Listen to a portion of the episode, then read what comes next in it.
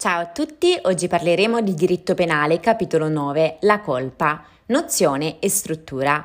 La colpa è una forma meno grave di volontà colpevole in quanto manca nel soggetto la volontà di cagionare l'evento. Ai sensi dell'articolo 43,3 il delitto è colposo contro l'intenzione quando l'evento, anche se previsto, non è voluto dall'agente e si verifica a causa di negligenza, imprudenza, imperizia, ovvero per inosservanza di leggi, regolamenti, ordini o discipline. L'articolo 43,2 sancisce inoltre la clausola di doppia tassatività della colpa, secondo cui nessuno può essere punito per un fatto previsto dalla legge come delitto se non lo ha commesso con dolo, salvo i casi di delitto preterintenzionale o colposo o espressamente previsti dalla legge. La colpa ricorre quando il soggetto, pur potendo prevedere che la sua azione era tale da produrre conseguenze dannose o pericolose, ha agito con scarsa attenzione o con leggerezza, cioè senza adottare quelle misure e quelle precauzioni che avrebbero impedito il verificarsi dell'evento.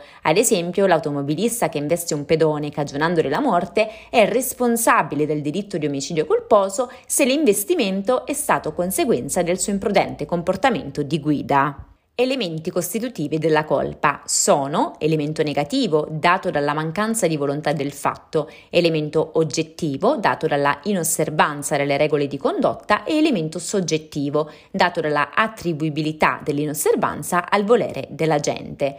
Tipi di colpa. È possibile effettuare una distinzione tra colpa generica e colpa specifica. La colpa generica si basa su regole non scritte ed è derivante da imprudenza, consistente nell'aver agito senza le opportune cautele o con scarsa attenzione nella considerazione degli altrui interessi. Negligenza, consistente in generale nella violazione di regole cautelari, e imperizia, consistente nella inosservanza di regole di natura tecnico-professionale di cui il soggetto è perfettamente cosciente. Si sostanzia in una imprudenza o negligenza qualificata.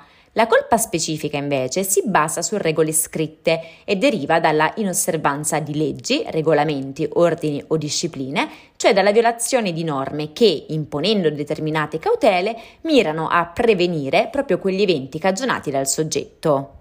Specie di colpa. Vi rientra la colpa cosciente e ricorre quando la gente non vuole realizzare il reato, ma prevede come possibile che si verifichi l'evento. Si distingue dal dolo eventuale perché qui il reo agisce con la certezza che l'evento previsto come possibile non si avvererà e non anche a costo della sua verificazione, nonché la colpa incosciente quando l'evento non è voluto e nemmeno previsto dalla gente. Abbiamo poi la colpa propria e la forma normale di colpa e ricorre quando l'evento non è voluto dalla gente e la colpa impropria, sia quando l'evento è voluto dalla gente e si dovrebbe quindi rispondere a titolo di dolo, ma la legge stabilisce in via eccezionale che la gente risponde a titolo di colpa. I casi di colpa impropria sono eccesso colposo nelle cause di giustificazione, supposizione erronea dell'esistenza di una causa di giustificazione inesistente, errore di fatto determinato da colpa.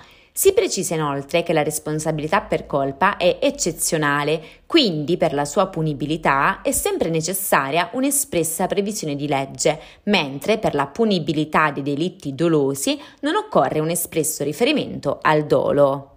Colpa professionale e colpa medica. Si è posto il problema di stabilire se il reato colposo commesso da un soggetto nell'esercizio della sua professione, cosiddetta colpa professionale, debba essere valutato secondo le regole generali dettate dall'articolo 43 del codice penale in tema di colpa, e cioè nel senso che egli deve essere chiamato a rispondere di qualsiasi negligenza, imprudenza, imperizia o per colpa specifica, oppure, se anche in campo penale, debba trovare applicazione l'articolo 2236 del Codice civile, secondo cui il professionista deve essere chiamato a rispondere per colpa grave, con esclusione quindi di ogni responsabilità per fatti commessi con colpa media o lieve. Riguardo alla colpa medica, la giurisprudenza è concorde nel ritenere che l'accertamento della colpa professionale del sanitario deve avvenire nell'ambito dei criteri dettati dall'articolo 43 del Codice Penale e non in base agli elementi dettati dall'articolo 2236 del Codice Civile.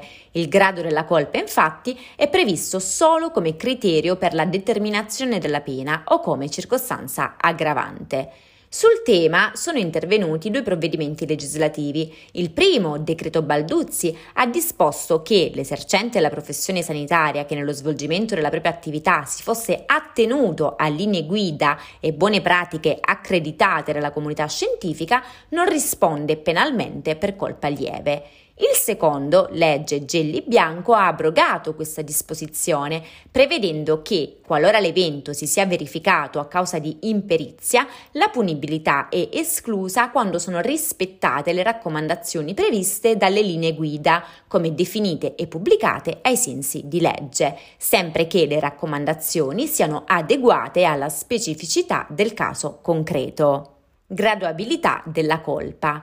Ex articolo 133 del Codice Penale, tra i vari indici di commisurazione della pena figura anche il grado della colpa.